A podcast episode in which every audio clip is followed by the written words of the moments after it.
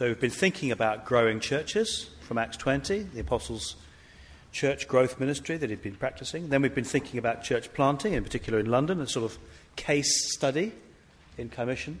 And now we're thinking about church leadership, leading gospel ministry. So in your Bibles, you might turn to 1 Peter 5, or if you have it on your sheet, as I hope you might have in front of you. Do you have it on your sheet? Um, who would like to uh, read from the back row there? Thanks very much. Uh, read 1 Peter chapter 5, verses 1 to 5.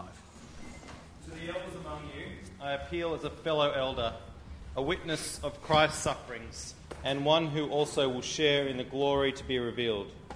Be shepherds of God's flock that is under your care, serving as overseers, not because you must, but because you are willing, as God wants you to be not greedy for money, but eager to serve, not lording it over those entrusted to you, but being examples to the flock.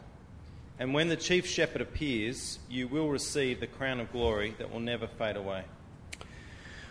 Uh, thank you. Now, I think we've dealt with some of the issues raised by this paragraph in our studies in Acts 20. And so, what I propose to do is not spend much time in this Bible passage, though I think you should, but we've all got the passage, we've all got the commentaries, we can all work on this. So, very briefly, uh, to the elders among you, the apostle speaks to that team of senior men running churches. Uh, he appeals in those three terms uh, as a fellow elder, that is, I'm in the same role as you are in my local church, uh, but also as a witness of Christ's sufferings, that is, as an apostle. And I take it he emphasizes the sufferings um, without mentioning the resurrection here, because in the letter of 1 Peter, he's explaining that uh, uh, this, this Christian life involving suffering is the true, true grace of God because he's writing to congregations who are suffering. Um, so he emphasizes, I'm an apostle who have seen uh, the sufferings of Christ, but also he's driven by the same hope, who also will share uh, in the glory to be revealed. So I take it he's saying, I'm one of you, but I am also, also an apostle, but I'm driven like you by the hope of heaven. And then he comes up with this simple statement be shepherds uh, we've looked at that from Acts 20, and I refer you again not only to Ezekiel 34, but Jeremiah 23 as well, in terms of warning you against um, preaching as God's word things that are not God's word. Um, so that's Jeremiah 23. Uh, in terms of pastoral ministry, again, the reminder that this is God's flock, that the people belong to Him. Again, the reminder pastoral ministry is redemptive. Uh, the Lord and His shepherds who failed Him, the Good Shepherd Jesus, and now as His pastors where elders are appointed as his pastors once more. Or as Dick Lucas calls them, the sheepdogs. Um, we're not the shepherd, we're the sheepdogs, collecting the people to the shepherd, uh, who is the Lord Jesus. Uh, be servants. Uh, so, serving as overseers. So, as overseers or bishops in the local congregation, um, I've got no objection to um, uh, having regional um, officers, uh, such as in the Church of England. I think it's, it's um, disappointing that the name bishop hasn't been replaced by, like, by some other name, like regional officer or something like that. But I've got no particular objection to that. You can have a good bishop. You know, Bishop Ryle was a brilliant bishop. Uh, Peter Jensen's a fantastic archbishop. You know, I've got no problem with, the, with having leaders, um, but the actual biblical idea of bishops in a local congregation elders. So um, uh, that's what uh, Peter is talking about. What I want us to notice, though, is that you can serve by overseeing. So, if oversight um, has the idea of seeing over the flock, uh, uh, the, the, the, idea of um, care, governing care, or caring governing uh, of, of a congregation, that is not a contradiction with service. And sometimes people make you feel that if you're leading, if you're a strong leader, if you have strong ideas, if, you, if you're proactive as a leader, you know, some of those aspects of leadership which are important to leadership, well, then you're not a servant. And I want to say, I don't see the Bible saying that, saying that. You know, in other words, you can serve people well by leading them. The flock of uh, Christ's people need leadership. Congregations that have loving, strong leaders thrive. They love to have somebody who leads them well. So I want to encourage you that it is, you know, these are not contradictions in terms. You can serve and love people as a church leader by leading them well. And sometimes what people need above all is for somebody to stand up and say, Look, I've prayerfully listened to all that you've said. We're not going to do this, we're going to do that. So follow me. Um, and I think that's important. Of course, the converse is also true.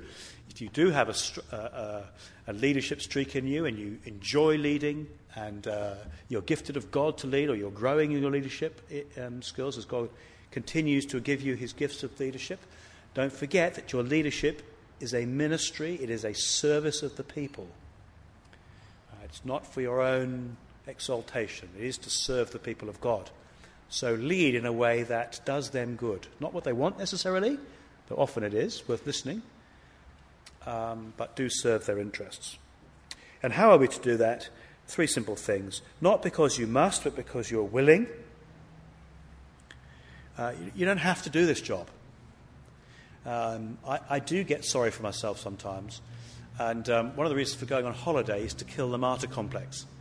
Um, you know, you can think to yourself, you know, I'm the only person who's working hard and, you know, I'm the only person who's struggling. You know, well, there are two remedies to that. One is meet a Korean pastor, and the second is go on holiday. Um, and I think that's important, actually. You can get to feeling very sorry for yourself, and what you really need to do is just go have a break. Just go and do something enjoyable. Remember how good God is. How, remember how blessed and privileged you are.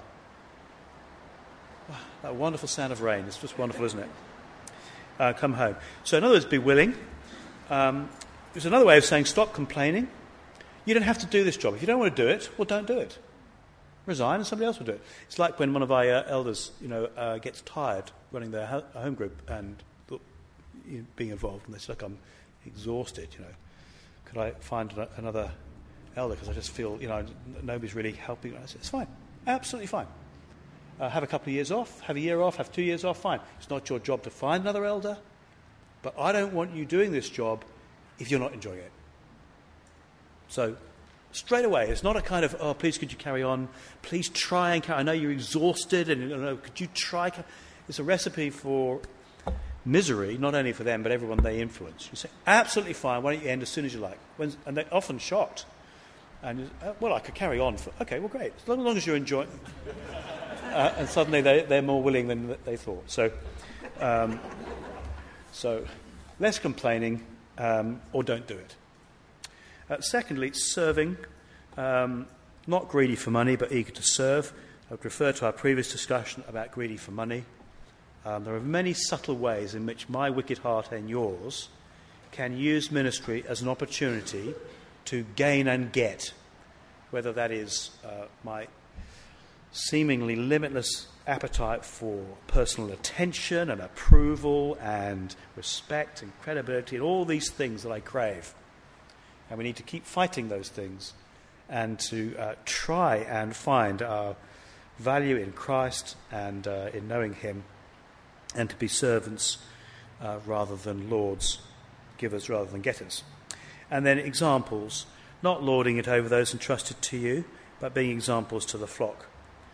And uh, this lording it thing, um, I think there are probably different cultural kind of expressions of that. Um, you know, African pastors and American pastors and Korean pastors, in my view, have different, there are differently, different culturally acceptable levels of respect uh, from an English and an Australian culture. I want to be slow to say one is right and one is wrong, but I think it's worth listening to each other's perspective. You know, my Korean colleagues would say, you tolerate far too much rebellion. And I want to say to him, I think you guys tolerate far too much exaltation.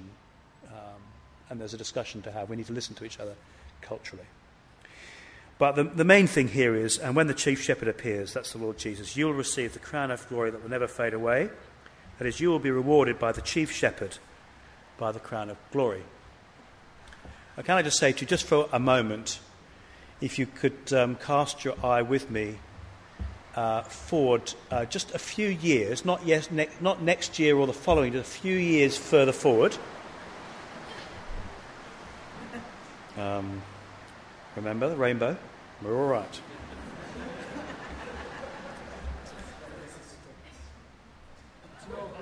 Hey? It's an old building. Um, Okay. Is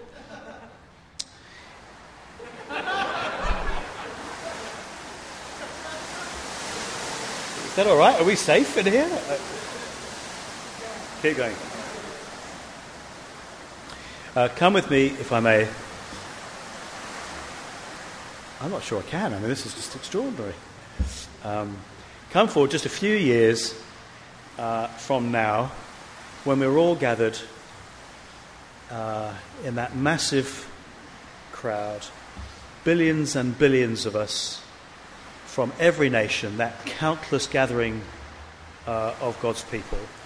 And um, I imagine us the sunshine and uh, no rain and a sunny day. And there we are, and we're waiting. And everyone's waiting. We're, it doesn't matter because we've got forever. And uh, South Africans are over there, they're all playing touch football, and the Koreans are all over there uh, playing violin. And, uh, and uh, there's massive crowds. And then from behind the hill in the far distance, you sense that uh, something is happening. And there's a gathering roar and around the corner, the, and the roar comes round, and the people are rushing forward. You can see in the distance the mass of people all swarming forward. You begin to hear now the cheering and the singing and the clapping, and it's just taken forever. And uh, gradually, as it moves, this movement moves through, you begin to see there's someone there, and people are falling down before him, and he's greeting people.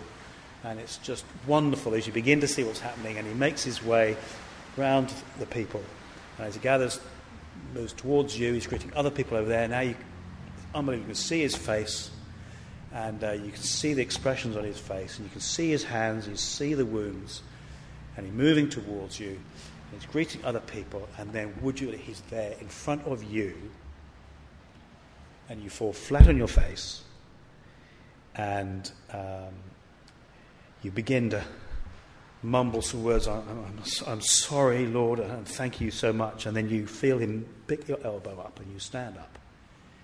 And he gives you a big embrace and he says, Well done, good and faithful servant. And the exact way he says that to you, you know, well done, you good and faithful servant. And you will remember for eternity the way he says that to you. And that is the moment I'm living for. Isn't that the moment you're living for? And uh, the apostle reminds the elders of the church uh, when he sees you, he will say, I'd like to give you something. Here is a crown of glory for you to wear because you were faithful to me in ministry. Uh, for some of us, it's not long now. Uh, me and Paul, it's just a few years now. For others of you, it might be a few years more, but it's not long. It's not long. So live and work for that moment when you see his face. Well, let's look now at the character required to please him and over the page. so I'd like to move from thinking about a church planter, that is, any church leader, really, now to a church planter. In other words, the particular characteristics of those who prove effective in planting ministry. So here are some general characteristics for planting, and then we might look at some variable characteristics for different kinds of plants. Okay, so after the primary qualifications of personal godliness, uh, that is, you have to be privately and uh, publicly in, in a church recognized to be uh, personally godly and going in the right direction. Um, if, if you have unrepentant addictions to alcohol uh, or pornography, um, if you have a persistent habit of losing your temper, uh, with your wife or with anyone else. Uh, you know, if there are serious issues about your personal godliness, it would be better to wait. Um, and any wise senior pastor will say that to you. It doesn't mean it's all over, but it does mean not now. And of course, some people often want to know well, how bad does it have to be? Um, well, I don't know. It'd be worth talking about that. Um, you know, most people, most men certainly, have had struggles with porn of some kind at some level. But it's got to be something you're on top of. You know, that is, you, it's got to be something that's an occasional modest issue, not something that you're unable to conquer. You know, you've got to get on top of it. You've, you know, same with the drinking. So it would be worth talking those through and being honest about it because you don't want to have the disgrace and shame of having to leave the ministry because somebody discovers how dreadful it is. Um, but let's be honest, I mean, everyone struggles with these things, and there'll be periods in your ministry. I don't think that the reason that the moment this problem emerges, you, you leave, but you need to get help early. You need to talk to someone early. You need to say to a senior pastor you trust, I need help. And any sort of resolution of that kind of issue will be slow and patient, um, and anybody who's wise will want to give plenty of opportunity to change. But um, if there are issues like that, it's better to raise it. So there was a guy who we were an elder at one of our churches who thinking of doing an apprenticeship.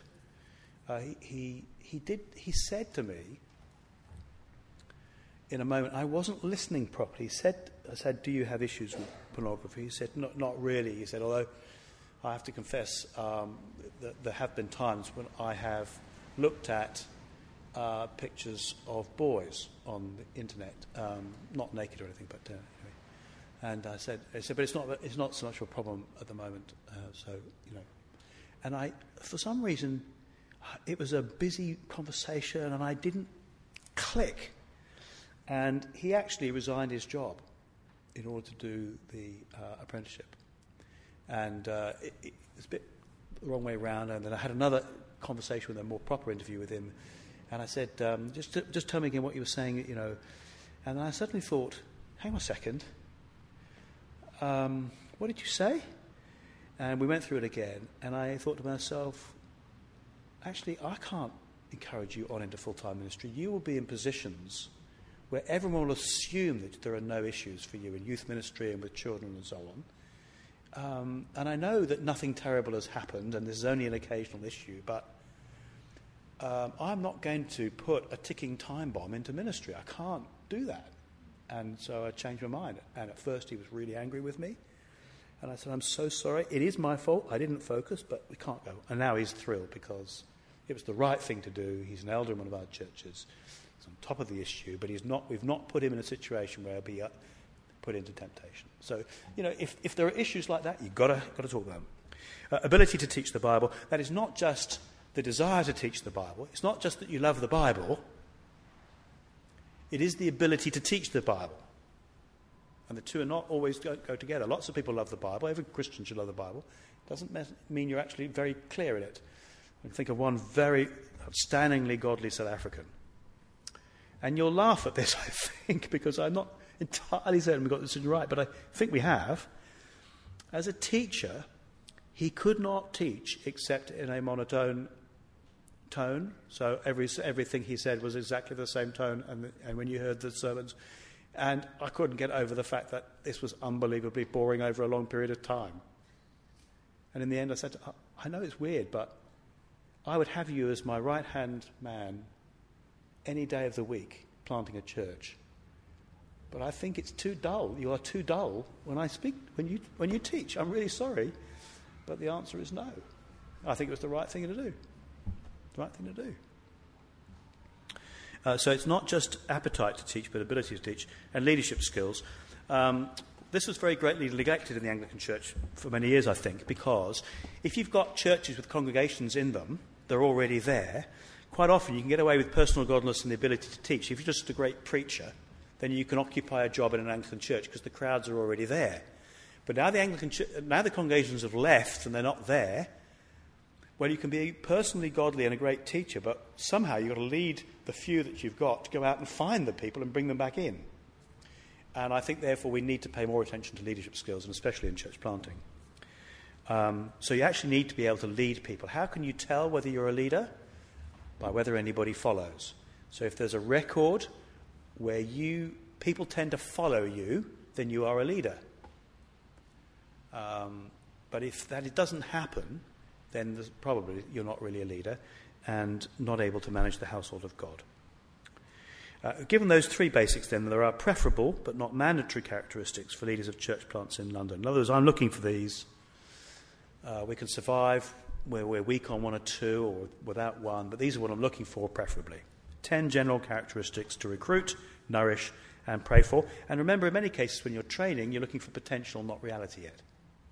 So we're not all these things, we're all work in progress. But one, gifting. In terms of gifting, generalist more than specialist. If you're going to plant a church, you're often the only staff member or the only part time staff member or something. You need to be pretty good at most things. Um, so in the early days, for example, um, I actually did the programs on a Sunday, or you know, I cut out the cardboard camels for the for the children's talk, and I, you know, I would have to do, you know, help with the setting out. The, you know, I'd have to do most things. We had willing, able uh, people in the church, but you've got to be pretty much a generalist. If you're a specialist, you know, brilliant preacher, useless admin, useless children that can't talk to anybody, a brilliant preacher, you're not probably going to be great for a planter. You're better on a bigger team where you can supplement weaknesses with somebody else. Obvious, isn't it? So, but generally, planters need to be generalist rather than specialist. And I have to say, um, evangelist, um, particularly. But anyway. Secondly, leadership, driver more than supporter. Um, we, you know, some people do make things happen. They just drive, they lead, and others are fantastic team players. There's a bit of a kind of macho thing going on in men. It's very hard to believe you're an alpha male if you're not a driver.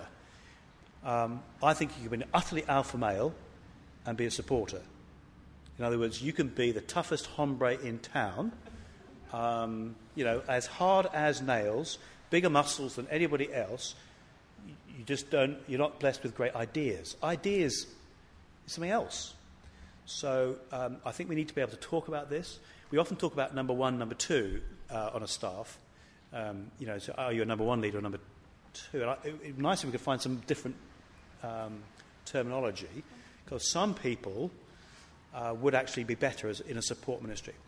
Uh, quite often, I've noticed with staff,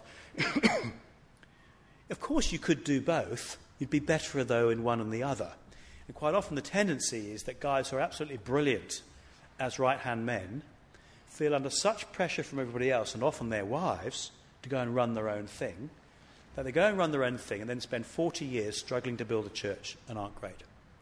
So I can think of one or two people who I think would have been more effective if they'd stayed long term as a supporter on a team where they have some specialist skills that would have, would have been extraordinarily fruitful. And now they're a generalist, one man in a church, trying to get a church going, and it's absolutely, you know, it's dreadful, really hard. It's just hard. And so I would encourage you don't either take offense if somebody says, I wonder whether you'd be better off being in a support ministry um, uh, but also, even if you could do both, you know, ask where would I be most fruitful for the gospel? Uh, thirdly, skills, relational more than professional. I think in a church plant, when you're kicking off, not, not much can be very high quality because you just don't have enough people with enough, therefore, specialist gifts to have brilliant everything. You know, if you've got a church plant of 15 people or 30 people, it's very unlikely that you've got brilliant musicians, brilliant sound desks, brilliant welcomers, brilliant PR, brilliant financiers, brilliant preachers, brilliant small group workers. You, you, I mean, you are a very unusual group if that's the case, which means lots of stuff's going to be low quality. Therefore, you need to be somebody who operates really well relationally rather than professional, uh, professional standards. If you are somebody who is enormously frustrated by less than perfect, less than professional standards, I would say don't plant a church. Be in a bigger church. Uh, so I've got some staff like that. I've, I've deliberately recruited them because they have very high standards.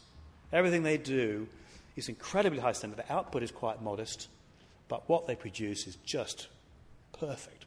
But don't be a planter if you're like that, because you're going to have to work with messy. You're going to be, you know, it's just going to be very ordinary. So relational more than professional. Fourthly, delight people more than crowds. That is what gets you going. So I've got one or two staff who love the crowd. The juices flow when there's a crowd. And uh, they're on best form when there's a big crowd. And when it's not, they feel deflated. You can see it. Re- there's a real performance thing in them. And I think some of that's just temperament. Uh, but others, uh, it doesn't matter whether it's two. I was talking this earlier. Andy Mason doesn't seem to mind whether there's five people or 500. He really doesn't mind. Um, and I think that, it, that it, it's great if people, if you can find people a reward, then you can plant. And not spend your whole ministry wishing your church was bigger. One of the things I keep saying to our church plants when I visit them early on to preach and encourage them, I say to them uh, how good it is to be here, how good the minister is, uh, commend him in front of them, and say, Do you know, at our church, which is 10 times bigger than yours, everybody looks back to the days when we were your size and says, I wish we were small again. They always say, Do you remember when we all knew each other, we were very close, and we did everything together? Wasn't it brilliant? Okay? So don't wish for the days, don't wish these days away. Don't despise the day of small things. Uh, and I want to say to them, don't, don't um, spend your time wishing you were something different than you are, but enjoy God now. Learn God, enjoy Him now. You lack nothing. You are a church. Just because you're 35 rather than 35,000, you know, you're a church, so enjoy God as a church now. Um, so make your delight people rather than crowds. Opportunism, scavenger more than sacrifice. That seems an ungodly thing to say, and probably there's a better way of saying it. What I mean by that is there are some people who say, uh, oh, yeah, we have got uh, a couple of musicians, but maybe they should go and play at that congregation over there because they need them. And so people who are so godly that they're always giving stuff away. Um, somehow never actually gather anything together. And I, am not quite sure how to express it, but you want something of the hunter gatherer scavenger. Uh, who's some, I don't know, I met somebody and he was a musician and I persuaded, rang his pastor and he said he'd come and play for six months, so he's here. And I found somebody from over there and they said they could only do it part time, but he's here. And I managed to rumble up a couple of um, drummers from over there and uh, yeah, these sax players, um, yeah, they're not actually Christians yet, so they're not doing anything, but I just persuaded them to come and play because they could jam together. And um, yeah, you got this crowd. Um, well, I borrowed them from, you know, somehow it's a kind of, there's a scavenger mentality, and I think if you can do that. Now, I find it in my own heart to diffi- difficult sometimes to distinguish between that and greed. So I think you know, need to try and repent of greed, but for the sake of the gospel, you've got to gather. You've got to scavenge and find people and money and resources and a venue and, and so on. So I'm the kind of person I several times drove around Wimbledon. We, we, started, we start things because there's a sign up with a number, and I just kind of ring it. And then um, I think, oh, that's a good place. Actually, why don't pull over the car, leave the lights flashing, rush upstairs. Uh, are you interested in a hire on a Sunday for, for proper money? And they say, yeah, what's your hours? Ten, you know, we open at 12. How about something 10 and 12? You know, only for a short, short period, just trial it out. Yeah, I'm interested in that. Um, okay, well, um, you know, and suddenly we've got a venue. Just because I thought, oh, give it a go. So a, a sort of kind of opportunism scavenger thing. Um, planning, tactician more than strategist. What I mean by that is, if there's a distinction, if a strategist is somebody who loves global theory, you know, there, there are people who are both conference junkies, I guess some of you may be like that, uh, but also kind of strategy junkies. So you love discussing big picture strategy. Uh, I'm actually not really interested in that myself, and I'm not really looking for that in a church planter. If a tactician is somebody who just, I'm not quite sure about what Western society needs, but I can start this little group here in this hall, that's the person I want to plant. The other person can go and write the books. Well, I want somebody who, somebody who can get a Bible study going in this hall. I don't care whether they can describe it or what book it comes from. Um, I just want them to get it done. I want them to, to make it happen. A tactician. So, you know, for example, um, Tim Keller, I know this is slightly strange because he went to New York, but still there were people there when he got there. You know, he can write the books on Western society. I don't want somebody who can write, who's going to write books on Western society. I'm very happy for them to go to college. I'm very happy to work for Tim Keller. I want tacticians, people who can get something going in this building. Uh, appearance, confident more than anxious. Funny I should say that, but we're weird, aren't we? The way people present and look matters a lot more than we as Christians ever really want to acknowledge. And it's funny, we don't talk about it, so I'm not actually going to talk about it now. Um, and yet there's something about this. You know, you know the people at a human and social level, the people that inspire confidence in you, people that you'd like to be like, people that you want to listen to, people you want to know, people who are attractive. I don't mean look beautiful because there, there, there's other complications there. I mean people who are convincing and those who aren't. You know, it's a reality. I'm actually seeing it in staff. I don't mean it's an appearance thing, it's a kind of character thing that comes out in the way people present and so on. Um, so, you know, I've just been at the Ministry Division Training Week. There's some guys, you just think, crumbs, you, you, we use the language of you, you are an impressive leader. There's something about you. I, I, would listen, I would want to know what you think about things. And there are other people. And it's not like that, you know. And I'm not allowed to use the right language, but we know what we mean, don't we? It's somebody who inspires confidence and other people don't. And it's worth asking do you think I've got the confidence to be a leader? Or do you think I haven't got the confidence to be a leader? The honest answer is, I'm not sure, which means no. Okay? You want to know that rather than get 10 years into a plant and wonder why nothing's ever happened. Um, capacity, extensive rather than focused. Um, that is, some people have a very focused capacity. Um, I've had staff and apprentices who prepare the finest sermons you will ever hear, but it took them all week to do it. And uh, they need to be in a more established team where they've got the time to do that. Um, I want somebody with a large capacity who can work late into the night without collapsing, having a breakdown. Uh, you know, you've got, to, you've got to have plenty of capacity about you for church planting because there's lots of stuff that needs to be done. And when you're trying to prepare decent talks at the same time, and one of the great things, of course, of church planting I often think is, you know, some of the curates who come to Dundonald now, they prepare four sermons in a, in a term in their first year. You know, in their second year, they might have five. You know, in three months. I'll give them one series of three and a couple of others. And I expect them to spend two weeks, you know, or a week preparing a talk. I want them with very high standards of preparation. I want them to have time to read widely and to establish good patterns of pre- so that when they're going fast later on, they can go fast. Planter, you don't get that. You're on every week. That is a high capacity. You know, there are not many people straight out of college who are able to do that. So you're going to have to have a high capacity. Flexibility, adaptable more than traditional. This is pretty obvious, isn't it? You've got to change the ideas. Well, let's do it differently. Well, all right, well, let's try meeting at four. Well, how about we meet on Saturday? Why don't we meet here? And then we, you know, you've got to have adaptable, you've got to be able to think outside the box um, for planting because you often can't do things in the traditional way. Wife. Great to have a wife in general, good to have a wife in church planting, particularly because you don't have many women in your team, because by definition you're a small group. Um, and therefore, I mean, if you had some outstanding women in your core group, then perhaps you, you could get away with not having a wife, but it'd be preferable to have a wife, I think. And if you have, to have one that's involved more than background. Uh, what I mean by that is, I think in large church structures, you can, you can have ministry wives uh, who are lovely, godly women who love their husbands, uh, but really struggle to do very much ministry themselves.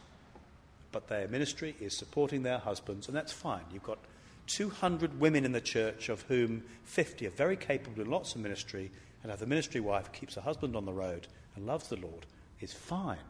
But in a plant, uh, you often need the ministry wife, the minister's wife, to be very engaged and able to do ministry yourself. So I would think that if you have a wife who's, who's very shy, um, sorry, I need to carefully because shy doesn't mean ineffective. I've noticed there are two, within two um, bands, if you like, amongst, for the wives, amongst the staff wives at Dundonald. At one end are some wives who are incredibly effective at actually doing ministry, particularly to the generation below them. Um, so that is, they'll do CE courses, they'll do evangelism, they'll train people in Bible study group leaders, they do patterns of gospel ministry. At the other, extent, other end are the wives who say, Oh, I couldn't do that. I'm, I'm not very good up front. I couldn't do that. And they say to, uh, to other, I'm not very good at that. And the other women say, I'm not very good at that. And then they say, why don't we gather together and pray about how we're not very good at this? And, they, and they're very, very attractional to people of their own generation. So at this end, I often find people are intimidating to their contemporaries, but very good with people who are younger to them. And at this end, those who are less confident are very attractional amongst their contemporaries because they're not threatening, but they don't do as much training and sort of word ministry amongst the generation. I, th- I think you can rejoice in both ends and everything in between, but it's just good to know where you are. Just, you know, not in an ugly way, but just be aware. My wife is a, a shy person, and I think maybe she'd struggle in this situation, whatever. Okay? There are 10 general characteristics, and then 10 variable characteristics to choose. So these are things to think about for what kind of church plant you're going to do, to choose to recruit, nourish, and pray for very, very quickly straight through them. Firstly, what is your missional target social culture? Um, so, what is the age? That is, you're best at discipling people five years younger than you. Ethnicity, if you're Asian or black, you're going to be much better with some communities than others, obviously, the Asian or black community. Um, what is the class of the leader? Uh, I talk about chino jeans and combat trousers. People don't seem to understand that. You know what chino, chino trousers are? Chinos are. Um, who's wearing chinos? Sorry? Would you like to stand up so we can see ch- chinos trousers? You were enjoying yourself? Stand on your chair. Stand on your chair. Okay, they're, they're, they're chinos. Yeah, yeah, yeah. S- smooth. Mid- middle class. All right, now. this, of course, is vast generalization full of ugly prejudice, but I'm going to do it anyway. Chino is, is middle class, smooth, smooth clothes. Jeans are more sort of general social wear, and then combat trousers, you, you know, well, you know what combat trousers are. Some ministers, you could describe their ministries in those categories. Right. A lot of, in our country, a lot of free church people don't understand why the Anglican churches have so many more people than they do. And that's because they don't understand the value of chino ministry. All right? So I can think of guys who are brilliant evangelists, combat trousers. Who follows combat trousers? Students follow combat trousers. Let's go out and leaflet the Muslims and let's take a loud hailer. Follow me, combat trousers ministry. All right? But if you're a young family with small children, do you want to let your small children anywhere near that man? No. What do you want if you're a young family with small children? You want Chino's ministry. You want safe, reliable, sensible, measured, not going to say anything that's going to damage or hurt my children. I'm a parent now. So I don't want the minister who's, got, who's the combat trousers minister and jeans is in the middle. So what I'm saying is I think a lot of free church people don't understand that the Anglicans understand measured, high quality, sensible, safe ministry. The Anglican churches are full of families, full of kids. They don't evangelize the Muslims, They've just got big churches. Okay? So you need to understand that about um, what you're trying to do, who you're trying to reach. But if you put a chinos minister in student ministry, students, students want combat. Certainly the men do. So you want to think about that. uh, what is the church culture of the intended plant? So, given the cult, target culture, what is the culture of the plant? Sometimes your church can't reach everybody in the area, and you haven't got the people to reach those. So sometimes you can't reach everyone. You'd love to be able to, you can't. You've got 15 or 20 young family people.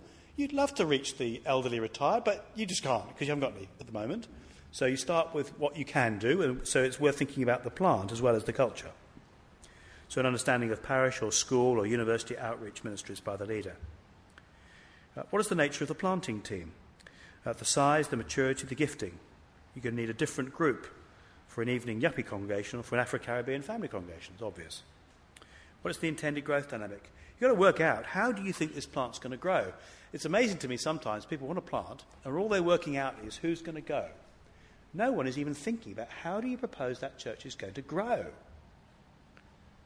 What, how, I know it's great just to put people there, but do, you have, eh, do they have any idea how they're actually going to impact the local community? And I think in a, in a time when planting is suddenly sexy, you can think an awful lot about, yeah, I'm going to plant, we're all going to plant, we've got a venue, we've got money, you know, We're all going to go. We'll go next November, and, and etc. etc. Right. Okay, now what do we do? You get there, or you almost get there, and no one's worked out, well, how actually are we going to reach the people we're trying to reach? So, um, what is the growth dynamic? For example, do you need a children's worker or an administrator before a music director or a women's minister? Now, I, I mean, I've got, some, you know, for some of the kind of church plants I'm looking at, you know, an administrator and children's worker uh, is worth more in the early days than a music director and uh, women's worker. Incidentally, uh, for women training in ministry, uh, lots to be said, and obviously these things are sensitive. Please forgive me, I don't know your culture, but I do think that for many women training in ministry, because often in a church plant the first employer won't be, the first staff member won't be a woman but a man, um, you make yourself more employable as a woman if you've got two ministries to offer. So if you can do admin and children's ministry, fr- frankly, almost every planter, if you said to a planter with a family congregation, there's a woman here who can do children's work and admin, you are the next appointment. Uh, next appointment. Absolutely. So if you can train in two, or if, it, if it's an evening work, if you can do women's work and admin, you are the next appointment. But if you can only do one of those, you may take another a male staff member next before you. You just make yourself more employable by having more than one ministry. Um, training. What is the DNA of the apprentices? Sorry, the DNA of the apprentices is more important than college or curacies for network leader. Um, I think what I'm saying there is where did they get their training? So, what patterns of ministry do they have? And people that you've trained yourself are much more reliable. I've made mistakes assuming that. People have come from famous churches, you know, they come from evangelical churches, clearly great ministry going on there. They've arrived, and their patterns of ministry have been nothing like what I expected. Uh, and, you know, I've been absolutely astonished. I just thought that, particular, you know, uh, expectations of working hours or expectations of communication, expectations of servant heartedness, uh, all kinds of things you'd think were reg- they're not. They're very different in different churches. So it does mean that there's an advantage in the DNA of your own apprentices. In terms of support, where, you, where will you get that? We talk about blue sky over your head, safety net under your feet. So the congregations, uh, the plants, we want the plants to have a blue sky to invent their own way of ministry, but to provide safety with clusters, uh, shared events and ministries, and relationships with the leader. Leadership styles, we're thinking about what kind of leadership style do you have? Some are consultative, some are inspirational, some are authoritative. And there needs to be a mix, but what will be needed for the lay people involved. So think about, in terms of the people taking, if you've got a group of mature Christians who have experience in ministry and have a lot to offer, it might be that someone who is either authoritarian or inspirational would actually just be a bit tiresome. You know, the 25 year old who's got great ideas, and we're going to up and at them. And you've got some people here who actually have done a church plant before. They're five years older than the leader. I think actually this is not a chemistry that's going to work well. And a more consultative style that can respect those people and actually generate a sense of team ethic. For this group of people, that's brilliant. For that group of people, young, inexperienced people or whatever, cons- consultative style, just go around, and around, and around talking, and really what you need is somebody who is inspirational or authoritarian. Okay, so different groups. Uh, what is the uh, team ethic? Uh, what's the team ethic needed? Uh, accountability and an, how much accountability, how much independence, how much financial, financial resourcing, but without burden, how much loyalty and resentment. So, for example, my colleague Richard Perkins, who many of you will know, is an extremely able, likable naval officer. Uh, he is a strong man, uh, worthy of great respect. So, one of the things we worked out was and we're not going to plant with him anywhere close to me. Because if we're too close, I will drive him up the wall and he'll drive me up the wall. So, he'd gone out to Balham, plenty of space, so he loves to see me every so often. So we ring and we, we chat and we're friends and we love each other. You know what I mean, Ben? But you wouldn't want Richard Perkins close to me. I wouldn't want him on my staff team or. Um, well, we, we've talked about it, you know, because he's a chief. And so a little bit of common sense about that. Uh, stage of life of the leader what is your age, um, the number or the schooling of the children, all those issues, the culture of ministry. and entrepreneur, entrepreneurial needs. Uh, see, seeing and seizing opportunities and ways around problems. Um, I said in the cathedral on Monday that I'm not sure uh, it's so much entrepreneurial character as entrepreneurial convictions that you need. Now, I know that Mark Driscoll and other people talk a lot about, you know, entrepreneurial character. Um, yes, there's some truth in that. Of course, there's some truth in that. However, I've seen little people do great things. And, you know, I think the reason is it may be that you are not naturally uh, a very strong or courageous person, but it's amazing what the gospel can do to people. In other words, if you believe the gospel, if you actually believe people are going to hell uh, if you don't get them to heaven, uh, it's amazing what people become in the strength of the Holy Spirit by convictions. Now, I'm not saying, therefore, you ignore character and breeding and all the rest of it. I mean, William Taylor, who's the minister at uh, St Helens Bishopsgate in London, uh, was, uh, went to school at Eton, he went to Cambridge, uh, then he was a Green Jackets na- army officer he knows how to lead. Everything about his background is leadership. I, I, I rib him mercilessly because you go to uh, his church in September and he'll say, uh, It's so good to see you all here. You're very, very welcome. If you're here for the first time tonight, then you will want to go to the welcome desk over there. If you're here for uh, the second year of your time here, then you will want to sign up tonight for the Read, Mark, Learn 2 groups. And if you are here and you're a student, then you'll want to go to the student groups over there. You know, the you'll want to has got nothing to do with it. you will go there, you will go here, and you will go there. Is everyone clear? It's brilliant, absolutely brilliant. So I'm not saying you ignore the natural and educational and social leadership privileges that you have. I'm just saying that uh, the gospel can give people convictions entrepreneurial convictions that make them try and risk and do things they might never have thought. So discover yourself with humble, honest inquiry. Uh, in other words, ask people you trust who can tell you the truth. Recruit teams where you are weak, staff, elders, and members. You know, the Bible everywhere talks about team ministry. It is very unlikely that on your own you're everything your church needs. Very, very unlikely. But that means you need to work out what you are and what you're not so you can look for what you're not in somebody else. So the inability to hear what you're not is a crippling thing. You have to be able to let somebody say, I don't think you're great consultatively, and I wonder whether somebody could, could just draw alongside and help you. Accept your weaknesses and pray.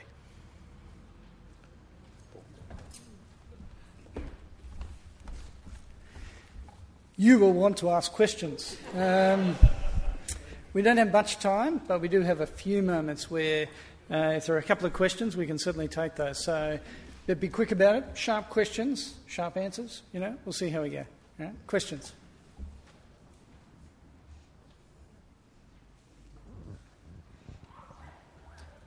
Thanks, Richard. The probably in relation to just what you just talked about, uh, knowing yourself. Um, getting help with self awareness. So, there's two questions. First is uh, just things that you've, perhaps strategies that you think um, you've developed to help potential planners become more self aware. Is there any sort of assessment things that you do, or yeah, two things on that. Um, firstly, I'm not. I haven't developed assessment uh, modules, and I think that's a great weakness. So I think the fact that Geneva have a great assessment tool, happy plug, brilliant. Um, and I know we need to develop that. I've done quite a lot instinctively that is not going to work if we're going to multiply and scale up furthermore. So we're going to have to formulate uh, some of these assessment tools. So that's the first thing. The second thing is, of course, if you've got a mentoring system and apprenticeships, that should be happening relationally anyway. So, um, you know, you need to listen to your reviews. There needs to be ongoing review. How you do that, whether you do that formally, formally helps because then it actually gets done. Or, uh, it, you know, for my, me, I'm a very kind of relationalist. I can't help just telling people all the time. I was telling Scott what he should be doing on the plane on the way here and telling him when. I can't help it. I'm just constantly training. Yep. Um, so it'll vary slightly, but I think, yeah, assessment tools are a great opportunity. Yep. So the second question is to do the driver supporter in leadership. Is that um, how, how much does the context that you're going into plant inform that and perhaps the team or the sort of leader that you have? So, for example, the big um, high powered driver leader going into a housing trust development Yep. compared to, say, a Mayfair situation. Just like to comment a- around that. Uh, I think I'm sure you, basically you, you've, your question has the answer in it. Of course, it varies hugely according to context. Um, but I still think if you're going to plant in a housing estate context, you, um, if you've got somebody who has absolutely no idea or plans about what you might hope to do, there's not much point starting something. So, uh, yeah, differently for different contexts, but nevertheless, planting is about starting something. If you're going to start something, you've got to know something about where you're trying to go. So inherently, you've got to have some a bit more intentionality, drive, and direction than something that already exists, where you haven't had you haven't got choices to make because you've already got it. Anyone else got a question they'd like to uh, to ask? Yep, Will, just in the front here. Grab some microphone. formal process for appraising both leadership and your plans ongoing in, in a regular way? Just repeat, repeat the question. Yeah, yeah. Do we have an on, a formal, ongoing uh, process for appraisal and uh, of both planters and plants? Um, we're supposed to. Uh, all the mentors and apprentices do. Uh, so as soon as somebody else stepped in and organised it properly, yes, we do. Um, in my staff team, for example, we're supposed to have annual reviews, and quite often it doesn't happen. Uh, and I got bitten by that. And one of the things that's worth saying, by the way, is that um, when you go through a season of growth, as we have had a, se- a sustained season of growth, sometimes your infrastructure lags behind the levels of growth. And I got bitten this year that not enough was written down, so people didn't understand how decisions were being made. We had to make some hard decisions, and I, I had kickback from the congregation. So I think uh, if the season is good now, I'd say a few things. One, get your legals in right, get, get your terms of contract right so that people are not angry with you when they come to the end of your term. Yeah, get some reviews in. And sometimes laymen are really good at this because their working life um, helps them understand accountability and moving people on in a way that clergy are very relational and often we're not ready for that kind of stuff. So I would say if you're in a good season, do it now because when you're having a difficult decisions to make, it's a nightmare. Can, can I just follow up on that question? How do you, how do you measure health in your church, given numbers is such a, an unhelpful category sometimes with blokes? Measure health. Uh, probably the prayer meeting. Uh, Philip Jensen says giving. Uh, so I probably uh, attendance at the prayer meeting and giving. In other words, they're, they're um, measures of godliness. And you have to say also the mission, the evangelism. So I would have thought those three prayer meeting, giving, uh, guests in the room at the guest events. Uh, so not just running events, but guests in the room. Those three are indicators of godliness. Great. Richard. Uh, Richard, given what you're on about at Co-Mission, are you primarily recruiting apprentices for um, planting churches, or are you looking at people more broadly for ministry? And sort of as a follow on from that, are you looking to, um, as well as planters, to get those people in supporting roles uh, to come in alongside them? Thank you. Um, no, we haven't been training them just, just for planting. In fact, we established. Um, we, we drew, so the Cornhill training course trained people in preaching. We went broader and trained people in gospel ministry. Um, and so lots of our apprentices have gone into supporting roles, number two, number three, and bigger staff teams. So some of the churches are getting bigger now, and they have quite large staff teams. Um, but what I'm having to do with now as the director of Co-Mission, where our primary aim is planting, is I'm wanting to sharpen up that the, um, the apprentices that are going to plant, and, and in particular the next step in terms of recruiting for training in plants together, that's going to be specifically planting. So no, more generally. That's great. Uh, what sort of conflicts uh, come up with uh, multicultural congregations, if at all, and how do you resolve them? Uh, what conflicts come up with multicultural con- congregations? How would you resolve them? Um, London, 40% born outside. Um, what we let me give you this, this as a thought. Thank you. Um, London is multicultural but actually segregated. So, although everybody talks, all the chattering middle class, you know, they all talk about oh, we're all multiracial. Actually, the Pakistani culture does not mix with the Indian, does not mix with the Arabic, does not mix with, mix with the Polish cultures. They're segregated. Um, the doors of all our churches are open, but we, you don't find that many people from a different culture of the congregation are moving, walking in. So, um, what you find is, you know, you've got this white congregation, you're longing for every, because you love people of every culture because you're a Christian. You wish they'd all walk in the door. Guess what? They don't. You know, three Afro Caribbean lads walked in, sat at the back. After, at the end of it, everyone's all over them. It's so great to see you, and they don't come back next week because they walked in. The church looked different from them. It felt different to anything they ever met in, in uh, the West Indies, and they know that down their road uh, there's an African Caribbean church. So they end up there. It's full of black people and they love it. It's fantastic. So, what do you do about that?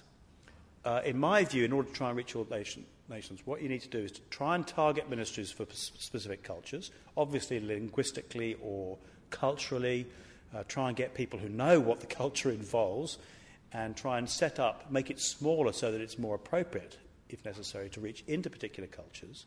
People then say, ah, but that's uh, homogeneous unit principle stuff, you know, you're not, that doesn't reflect the diversity of the church. But I want to say, um, integration is a process, not a moment. So if you can reach into different cultures, work with them, and as they become born again within their culture, start at some stage to introduce them to the other congregations in your network and start as you get to know each other to rejoice in one another. And then there'll be some things you end up doing together, and you'll all get to heaven and we'll be very, very happy with each other. But I do think that if you try and start the ideal congregation that's suitable for everybody, it isn't. It just isn't suitable for everybody. As soon as you have any congregation, it has a culture that is appropriate to some and not to most. So you've got to start different congregations with different cultures, and don't worry too much about that. And the way to get over the, your, your longing for multiculturalism is to introduce the congregations to each other, and that's why networking is a good idea. Excellent. Last question. Uh, Richard, how quickly do you put apprentices into your church plants? I guess just trying to balance that. It's very important to train people with the fact that church plants, as they start, are very busy and there's a lot to do, and good training takes a lot of time and effort.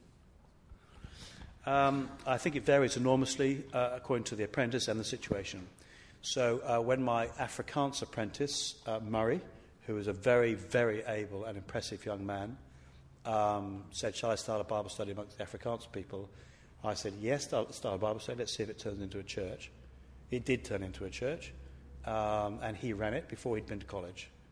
Um, but he, he was never an independent rebel. He was absolutely on side, solid, and very high quality. Um, so I've got no problem with starting congregations with apprentices who have that level of godliness, leadership, and biblical knowledge that he did uh, when, they're, when they're completely you know, manageable. Um, others are not able to do that kind of thing. Most wouldn't be able to do that sort of thing. Uh, in terms of how quickly you might put them into a plant, uh, to plant, when they come out of Bible college, if they've done an apprenticeship and Bible college, they've already had six years training. We're actually trying to shorten some of that.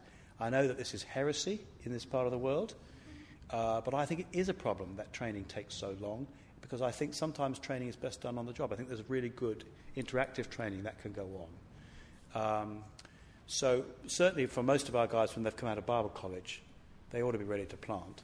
You know, some of them, my, my colleagues coming to Walton, for example, um, said to me, Look, I'm planting this church. I feel like I'm a new, new, I'm going to need lots of support and training. I said to him, Simon, you're 38 years old.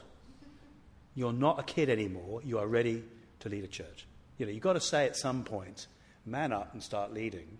You'll, you'll learn. Of course, there'll be issues. There always are. But this kind of thing that I can't do anything because I'm not properly trained, at some point you've got to say, yes, you are. You're properly trained. Get on with it. So uh, it varies according to apprentice. It also varies what kind of plant you're going to put them in. You know, to put them, somebody into a housing estate, there'll be very lots of challenges there. I want to be careful about who we put in. Um, so I think it depends on the apprentice and the situation. But in many cases, I'd rather get on with it and support than stay out of it and try and train in a kind of vacuum of non engagement. You know, as if you can learn in the classroom what we're all going to have to do, and eventually you'll be ready, and then bang, you'll get it all right. Let's get you in, but support you and stay involved and talk you through and train you through. That's a much better way, in my view, and that's why networking is a good idea.